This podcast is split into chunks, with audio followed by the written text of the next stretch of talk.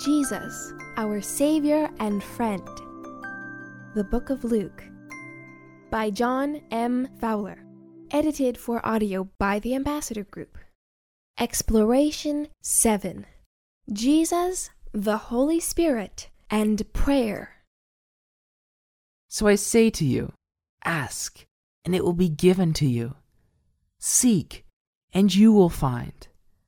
Knock, and it will be opened to you. For everyone who asks receives, and he who seeks finds. And to him who knocks, it will be opened. Luke chapter eleven, verses nine and ten, New King James Version. Of the three synoptic Gospels, Luke speaks more often than do the others about Jesus' relationship to the Holy Spirit. While Matthew refers to the Spirit twelve times, and Mark does so six times, Luke has seventeen references in his Gospel, and fifty-seven in the book of Acts. From the conception of Jesus into humanity, Luke chapter one, verse thirty-five, to the directive establishing his global mission, Luke chapter twenty-four, verses forty-four through forty-nine, Luke sees an operational link between Jesus and the Holy Spirit. The link is basic to understanding the ministry of our Savior. Likewise, Luke shows the importance of prayer in Jesus' life and ministry. Fully divine, equal with the Father and the Spirit, Jesus in his humanity left us an example in regard to prayer. If Jesus saw the need for prayer, how much more must we need it?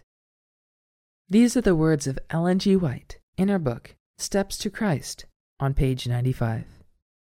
Without unceasing prayer and diligent watching, we are in danger of growing careless and of deviating from the right path. The adversary seeks continually to obstruct the way to the mercy seat, that we may not by earnest supplication and faith obtain grace and power to resist temptation.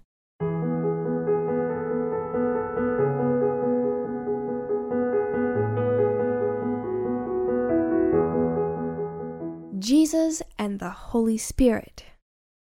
As a Gentile convert and a missionary companion of the Apostle Paul, Luke viewed the entire Christological entrance into history, from Jesus' incarnation to his ascension and to the spread of the church, as a divine wonder brought about and guided by the Holy Spirit. Luke chapter three, verses twenty-one and twenty-two say, Now, when all the people were baptized, it came to pass that Jesus also being baptized, and praying, that heaven was opened, and the Holy Ghost descended in a bodily shape, like a dove upon him. And a voice came from heaven, which said, Thou art my beloved Son, in thee I am well pleased. In Jesus' life, we see the whole Godhead at work in our redemption. God the Father, the voice. Jesus, the beloved Son, being baptized. And the Holy Spirit, a bodily shape looking like a dove. And through his constant references to the Holy Spirit, Luke emphasizes this point. What do the following verses tell us about the role of the Holy Spirit in Christ's coming here in human flesh? Luke chapter one, verses thirty-five through forty-one.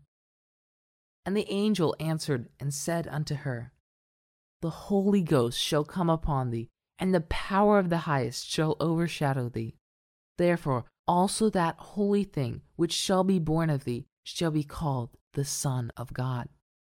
And behold, thy cousin Elizabeth, she hath also conceived a son in her old age. And this is the sixth month with her, who was called barren. For with God nothing shall be impossible. And Mary said, Behold, the handmaid of the Lord, be it unto me according to thy word. And the angel departed from her. And Mary arose in those days, and went into the hill country with haste, into a city of Judah, and entered into the house of Zacharias, and saluted Elizabeth. And it came to pass that when Elizabeth heard the salutation of Mary, the babe leaped in her womb, and Elizabeth was filled with the Holy Ghost. Luke chapter two, verses twenty-five through thirty-two. And behold, there was a man in Jerusalem, whose name was Simeon. And the same man was just and devout, waiting for the consolation of Israel. And the Holy Ghost was upon him. And it was revealed unto him by the Holy Ghost that he should not see death before he had seen the Lord's Christ. And he came by the Spirit into the temple. And when the parents brought in the child Jesus, to do for him after the custom of the law, then took he him up in his arms, and blessed God, and said, Lord, now lettest thou thy servant depart in peace, according to thy word. For mine eyes have seen thy salvation, which thou hast prepared before the face of all people, a light to lighten the Gentiles, and the glory of thy people Israel. Jesus' mission began with several references to the Holy Spirit. According to Luke, John the Baptist predicted that although he baptized with water, the one who would follow him would baptize with the Spirit. Luke chapter three, verse sixteen. At Jesus' baptism, both the Father and the Holy Spirit affirmed the authenticity of his redemptive mission.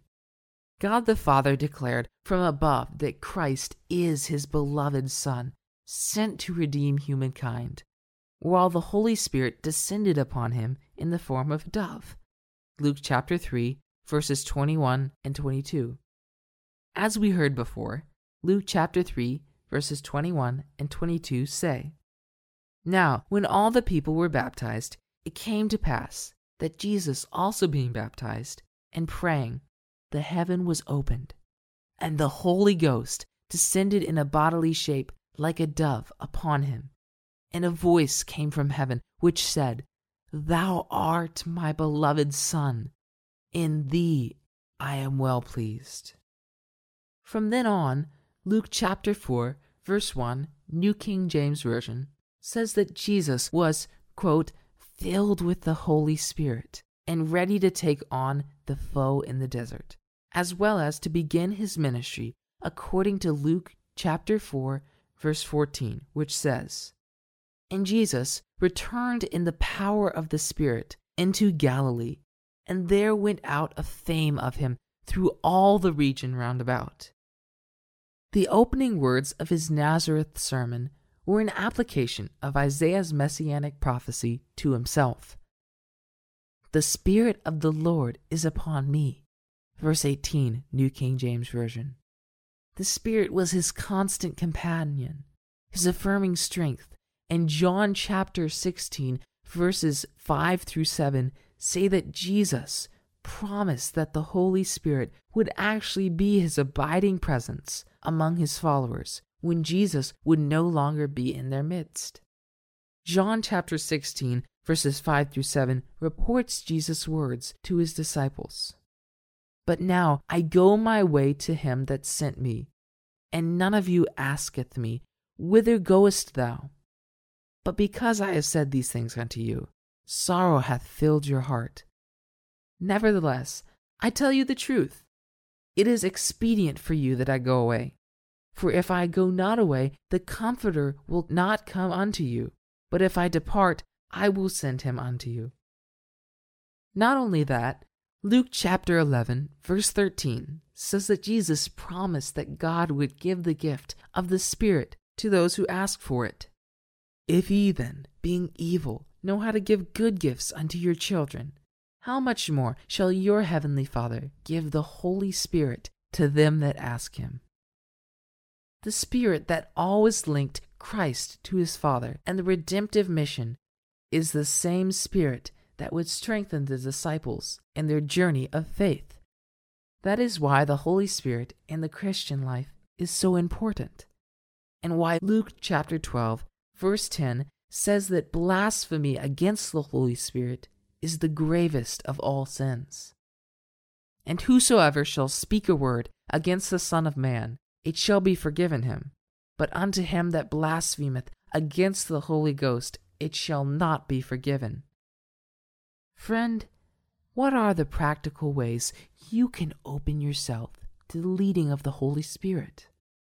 In other words, how can you be careful that your choices are not in any way hardening you to His voice?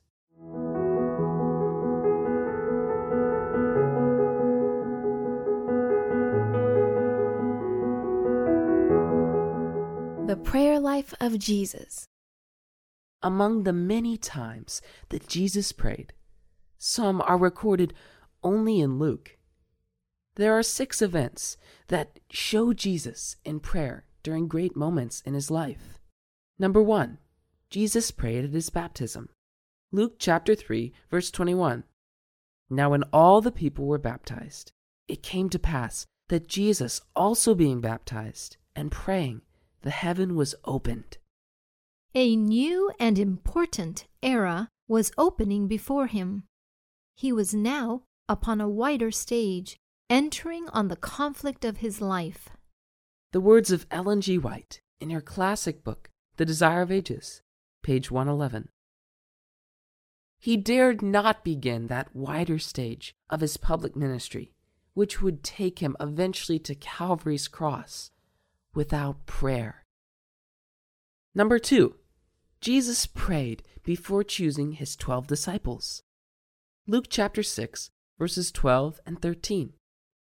And it came to pass in those days that He went out into a mountain to pray, and continued all night in prayer to God.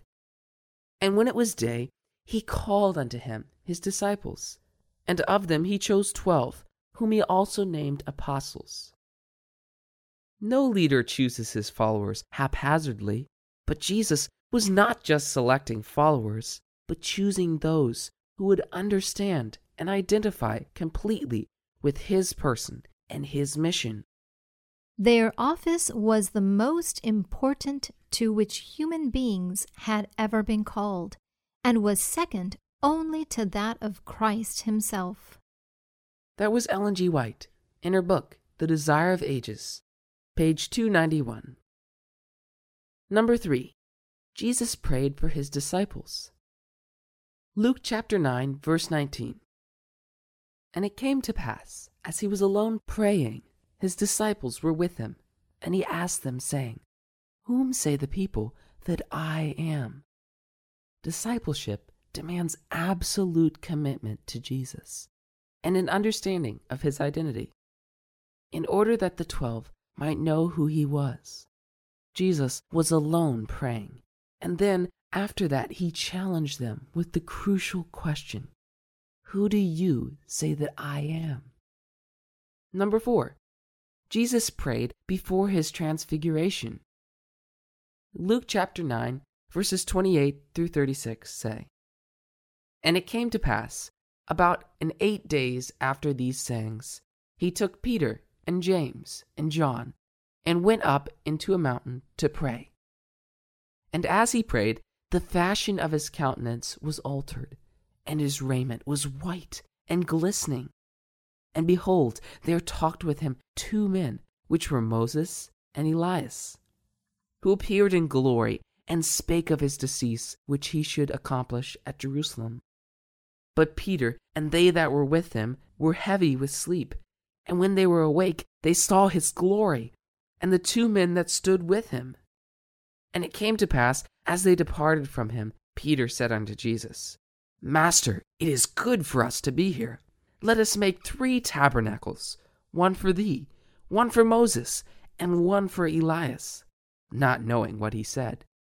While he thus spake, there came a cloud and overshadowed them. And they feared as they entered into the cloud. And there came a voice out of the cloud, saying, This is my beloved Son. Hear Him.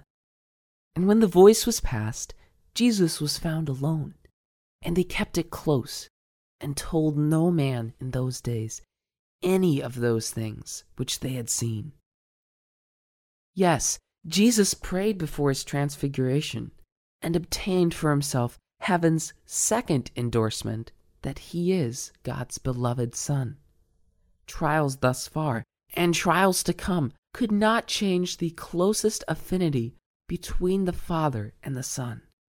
The prayer also resulted in the disciples becoming eyewitnesses of His majesty, as Peter writes in Second Peter chapter one, verse sixteen, New King James Version.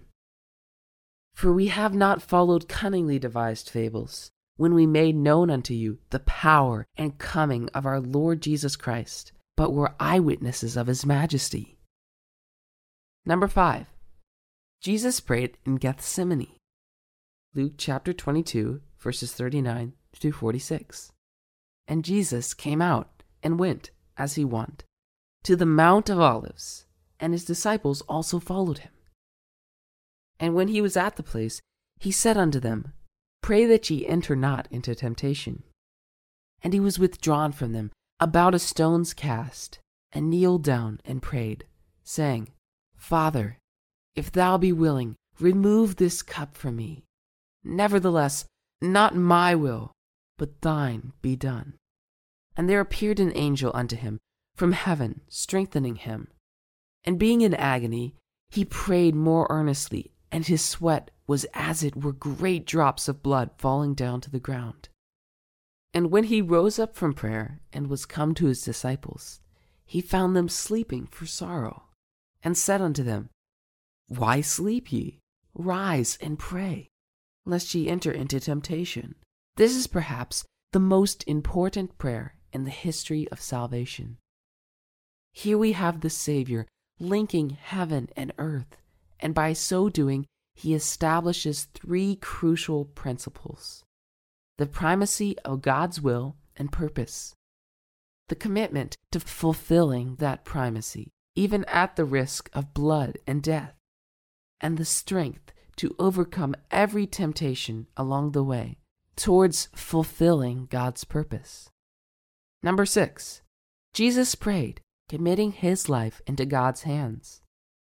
Luke chapter twenty-three, verse forty-six. In his final words on the cross, Father, into your hands I commit my spirit. New King James Version. Jesus gives us the ultimate purpose of prayer. At birth or at death, before enemies or friends, while asleep or awake, prayer must keep us in a permanent linkage with God. Friend, what does Jesus' prayer life tell you about your own prayer life? Are you connected to your Heavenly Father? Do you pray before making small and big decisions, even in your business? Do you pray for your own family and your church family? Do you pray for God's will to become reality in your life? Have you committed your life into God's hands? The Model Prayer, Part one. Luke chapter eleven, verses one through four. How do these verses help you to understand how prayer works? And it came to pass that as he was praying in a certain place, when he ceased, one of his disciples said unto him, Lord, teach us to pray, as John also taught his disciples. And he said unto them, When ye pray, say, Our Father, which art in heaven, hallowed be thy name. Thy kingdom come, thy will be done, as in heaven, so in earth. Give us day by day our daily bread, and forgive us our sins, for we also forgive every one that is indebted to us. And lead us not into temptation, but deliver us from evil. Father is Christ's favorite way of describing God, and is so recorded at least one hundred seventy times in the four Gospels. In addressing God as our Father, we acknowledge that God is a person, capable of the most intimate relationship with humans. God is as personal, as real, as loving, and as caring as a human father. But he is the Father in heaven. He is different from our earthly father, for he is omnipotent, omniscient, omnipresent, and perfectly holy. The phrase, Father in Heaven, forever reminds us that God is holy and personal, and that Christianity is neither a mere philosophic idea nor a pantheistic notion of a God who is everything. Hallowed be your name. Luke chapter eleven, verse two, New King James Version. Here we have another reminder of the holiness and sacredness of God. Those who claim to follow the Lord must sanctify his name in word and deed. To claim to follow him and yet to sin against him is to defile that name. The words of Jesus in Matthew seven, verses twenty-one through twenty-three can help us better understand what it means to follow God's name. Not everyone that saith unto me, Lord, Lord, shall enter the kingdom of heaven, but he that doeth the will of my Father which is in heaven. Many will say to me in that day, Lord, Lord, have we not prophesied in thy name, and in thy name have cast out devils, and in thy name done many wonderful works? And then will I profess unto them, I never knew you. Depart from me, ye that work iniquity. Your kingdom come. Luke chapter eleven, verse two, New King James Version. The Gospels refer to the kingdom of God more than one hundred times, nearly forty in Luke, nearly fifty in Matthew, sixteen in Mark, and three in John. It is what Jesus came to reveal and establish, both in the present reality of the kingdom of grace and in the future promise of the kingdom of glory. Without entering the first kingdom, there would be no entry into the second, and it is the Savior's wish that his disciples should experience the first kingdom of grace in anticipation of the second kingdom, the kingdom of glory.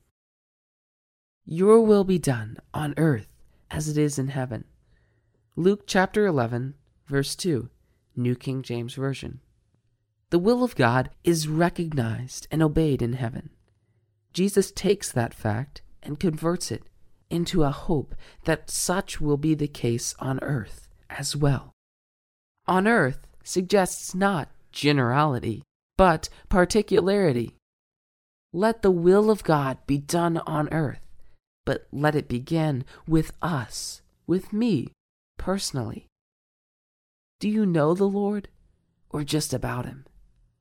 In what ways can your prayer life be more open and honest with him, and more obedient to his word?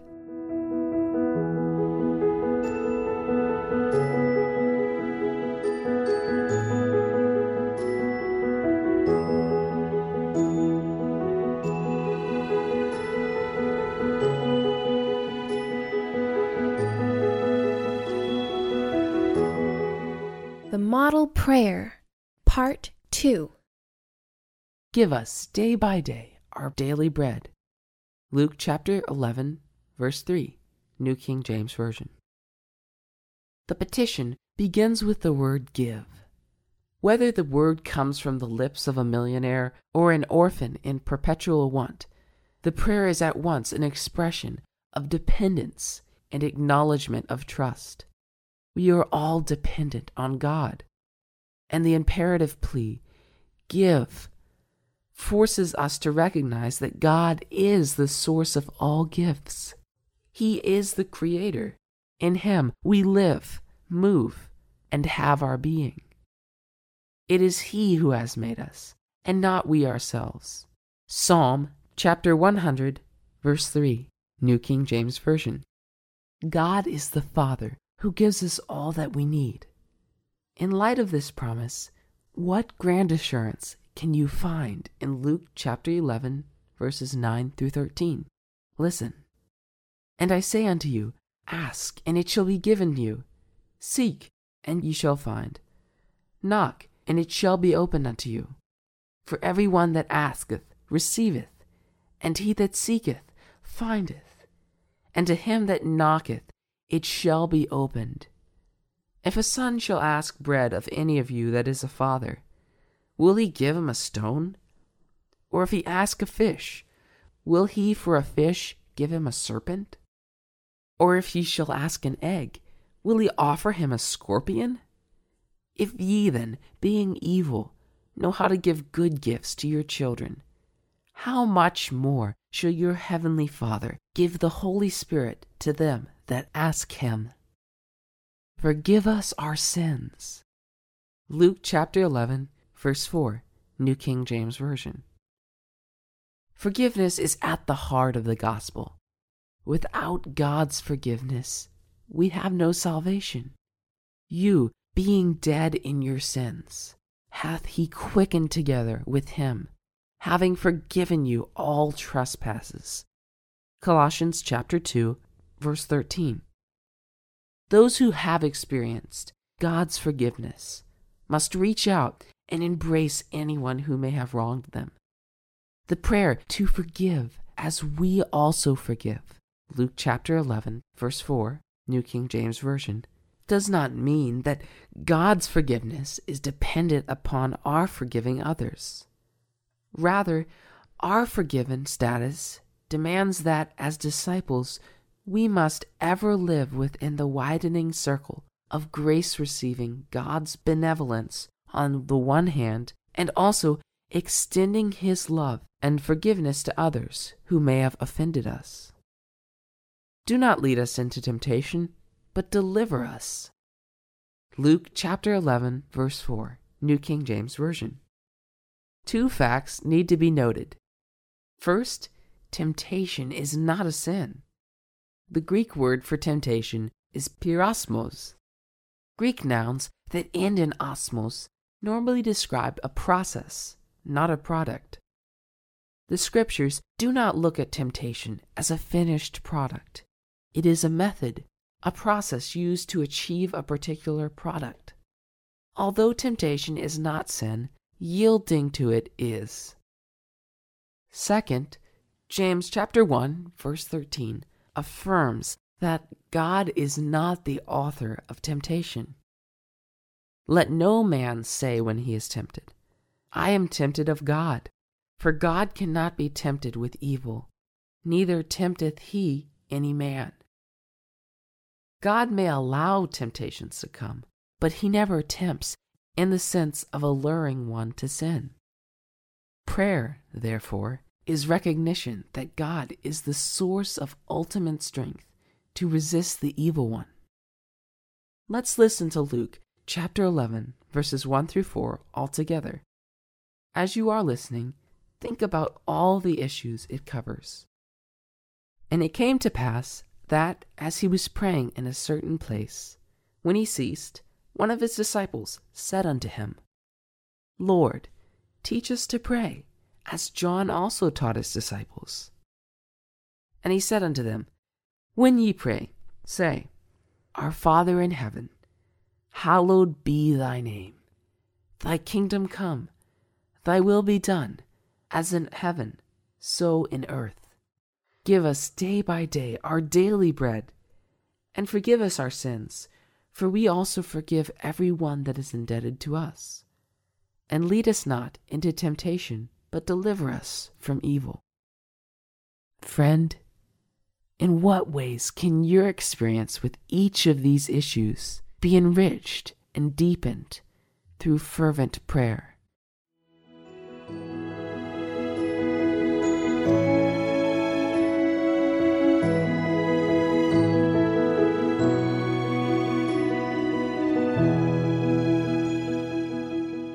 More lessons on prayer. Immediately after giving his disciples a model prayer, Jesus taught them through the parable of a friend at midnight. Luke chapter eleven, verses five through thirteen, the need for persistent prayer.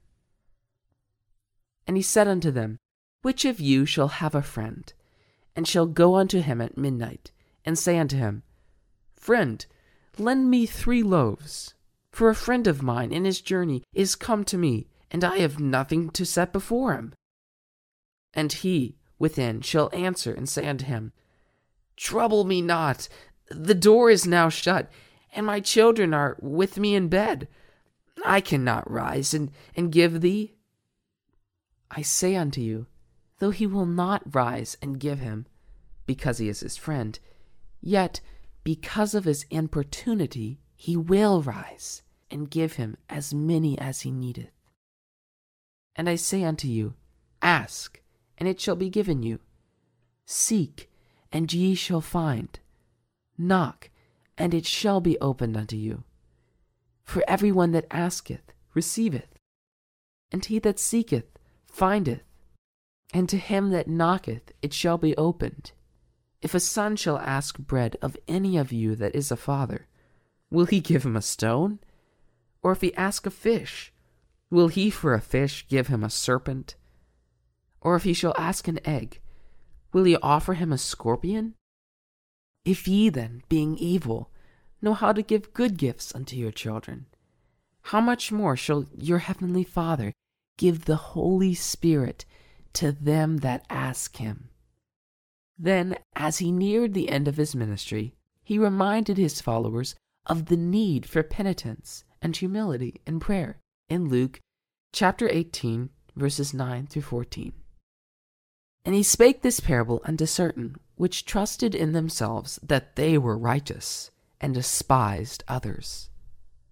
Two men went up to the temple to pray, the one a Pharisee, and the other a publican.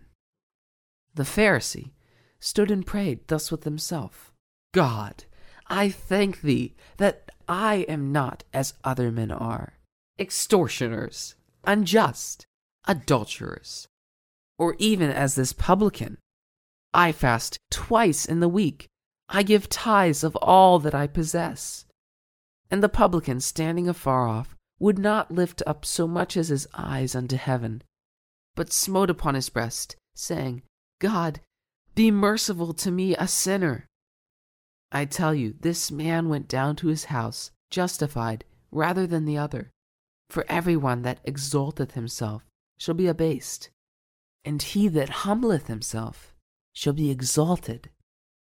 Both of these parables show that prayer is not just a religious routine, but a persistent walking, talking, and living with the Father.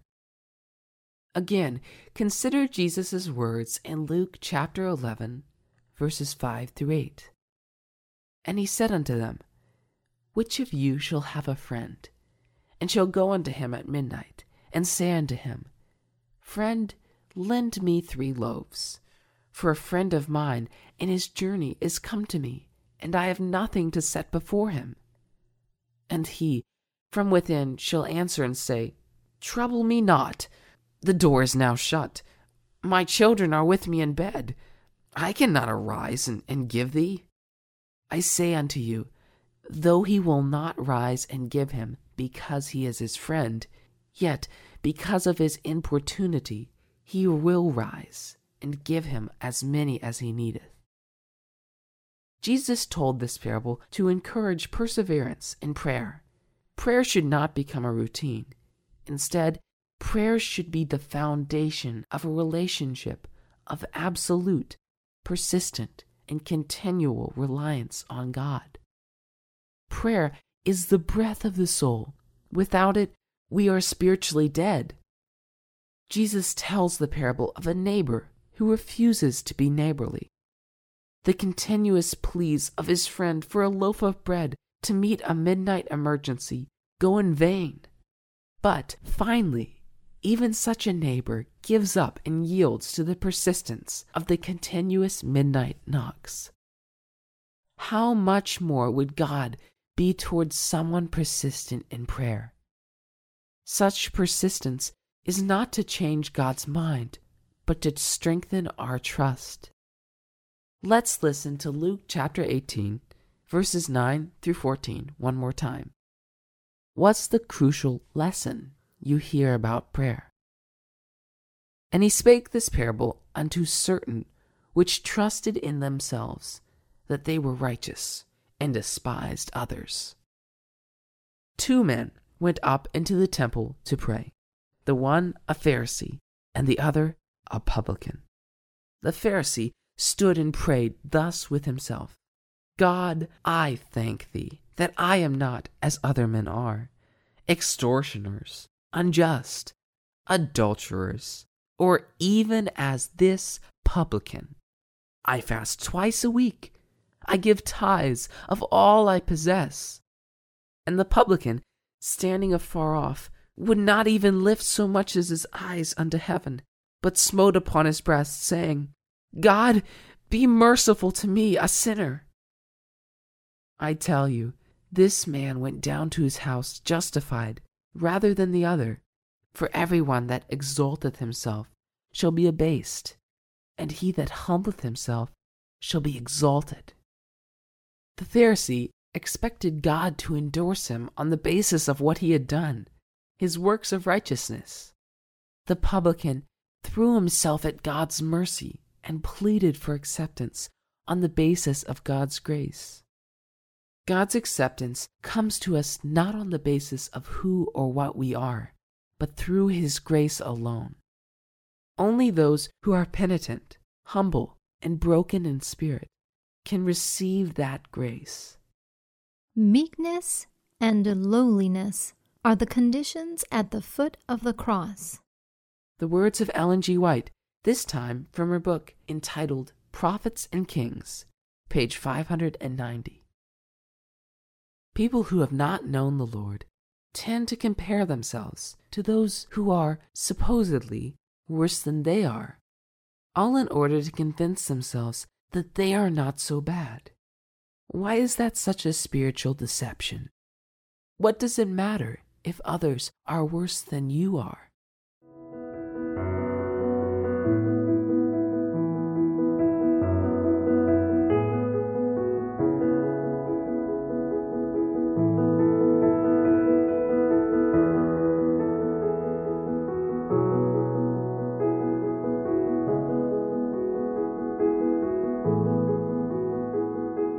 Let's continue exploring.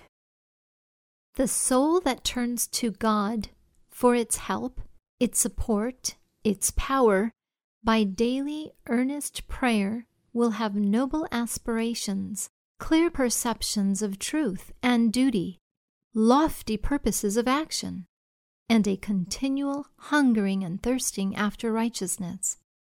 By maintaining a connection with God, we shall be enabled to diffuse to others, through our association with them, the light, the peace, the serenity that rule in our hearts. The strength acquired in prayer to God, united with persevering effort in training the mind in thoughtfulness and caretaking, prepares one for daily duties and keeps the spirit in peace under all circumstances.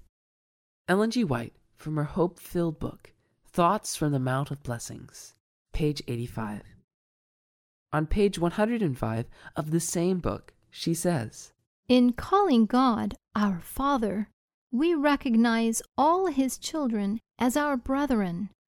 We are all a part of the great web of humanity, all members of one family. In our petitions, we are to include our neighbors as well as ourselves.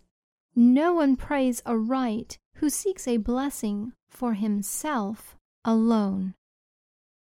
Okay, now for a few thoughts to ponder. In what ways is the very act of prayer itself an acknowledgement of your dependence on God and need of him? Luke chapter eighteen, verse nine, reveals a deep spiritual problem. And he spake this parable unto certain which trusted in themselves, that they were righteous, and despised others. Trusting in one's own righteousness instead of God's righteousness. Despising other people whom they assumed and misjudged were less righteous than they were. Luke's linking of Jesus and the Holy Spirit does not end with his gospel alone. No one can read the book of Acts, Luke's second volume for the history of the Christian church, without noting the compelling dynamic of the Holy Spirit in the life of the Christian community, its missions, and its ministers. Did you know that only Luke records Jesus' post-resurrection instruction to his disciples to stay in Jerusalem until According to Luke chapter twenty-four, verse forty-nine, New King James Version, they are endued with the power from on high before they could go to the ends of the earth with a message of the crucified and risen Savior. Luke then begins the book of Acts with Jesus repeating the promise of the Holy Spirit. This is what Luke said in Acts chapter one, verse seven and eight. And he said unto them, It is not for you to know the times or the seasons which the Father hath put in his own power. The promise was fulfilled at Pentecost. Acts chapter two says, And when the day of Pentecost was fully come, they were all with one accord in one place. And suddenly there came a sound from heaven as of a rushing mighty wind, and it filled all the house where they were sitting. And there appeared unto them cloven tongues like as of fire, and it sat upon each of them. And they were all filled with the Holy Ghost, and began to speak with other tongues, as the Spirit gave them utterance. And there were dwelling at Jerusalem Jews, devout men, out of every nation under heaven. Now when this was noised abroad, the multitude came together, and were confounded, because that every man heard them speak in his own language. And they were all amazed, and marveled, saying one to another, Behold, are not all these which speak Galileans? Verse eight, And hear how we every man in our own tongue wherein we were born, Parthians, and Medes, and Elamites, and the dwellers in Mesopotamia, and in Judea, and Cappadocia, and Pontus, and Asia, Phrygia, and Pamphylia, in Egypt, and in the parts of Libya about Cyrene, and strangers of Rome, Jews, and proselytes, Cretes, and Arabians. We do hear them speak in our tongues the wonderful works of God. And they were all amazed, and were in doubt, saying one to another, What meaneth this? Others, mocking, said, These men are full of new wine. But Peter, standing up with the eleven, lifted up his voice and said unto them, Ye men of Judea, and all ye that dwell at Jerusalem, be this known unto you, and hearken unto my words. For these are not drunken, as ye suppose, seeing as it is but the third hour of the day. Verse sixteen. But this is that which was spoken by the prophet Joel.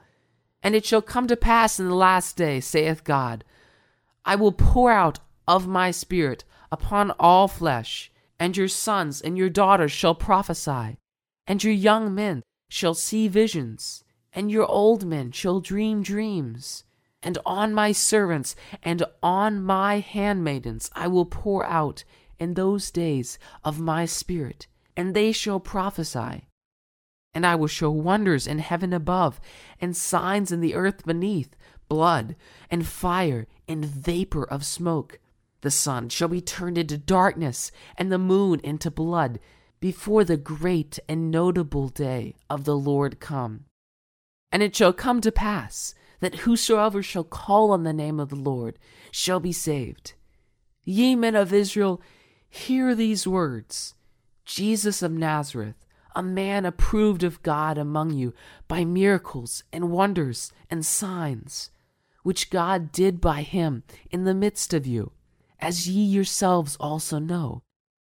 Him, being delivered by the determinate counsel and foreknowledge of God ye have taken, and by wicked hands have crucified and slain, whom God hath raised up, having loosed the pains of death, because it was not possible that he should be holden of it. For David speaketh concerning him, I foresaw the Lord always before my face, for he is on my right hand, that I should not be moved. Verse twenty-six, Therefore did my heart rejoice, and my tongue was glad. Moreover, also my flesh shall rest in hope, because thou wilt not leave my soul in hell, neither wilt thou suffer thine Holy One to see corruption. Thou hast made known to me the ways of life. Thou shalt make me full of joy with thy countenance. Men and brethren, let me freely speak unto you of the patriarch David, that he is both dead and buried, and his sepulchre is with us unto this day.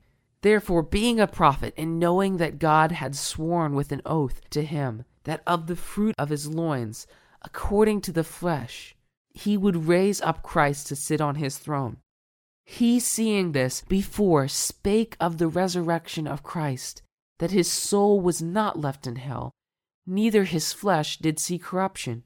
This Jesus hath God raised up, whereof we are all witnesses.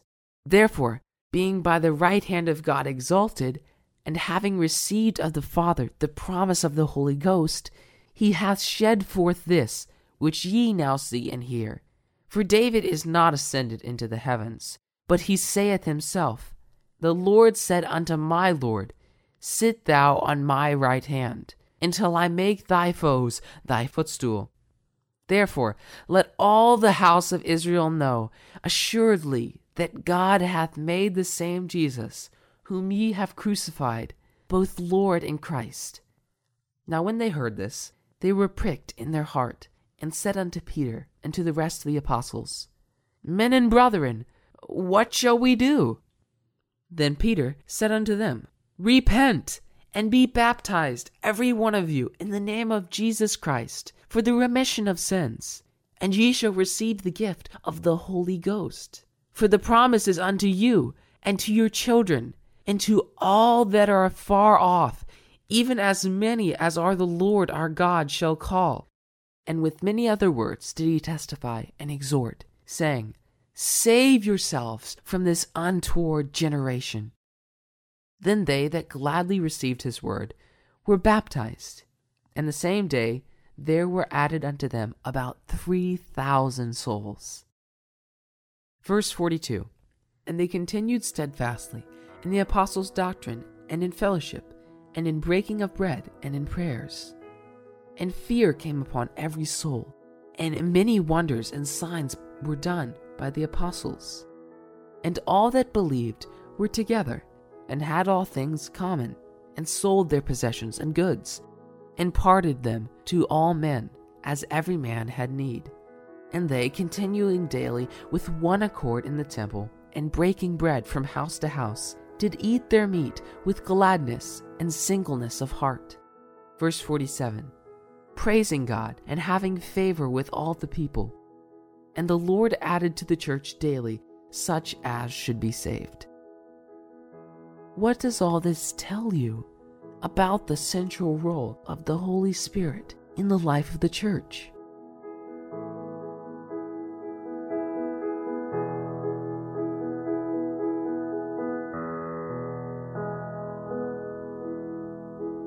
ambassador group dot org